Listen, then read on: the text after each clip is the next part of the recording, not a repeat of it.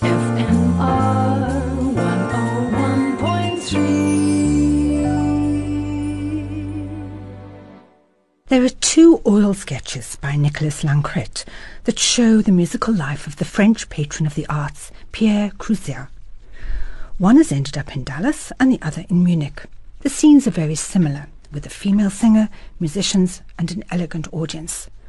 One is in the oval salon of his chateau at Montmorency, and the other is in his art-filled salon on the Rue de Richelieu in Paris. Pierre Crozat was a wealthy banker, and he was treasurer to the king. He had a love of art, and he worked as agent for purchasing art for the Duc d'Orleans. Crozat's home was one of the artistic centres of Paris, where he was the principal patron of Watteau.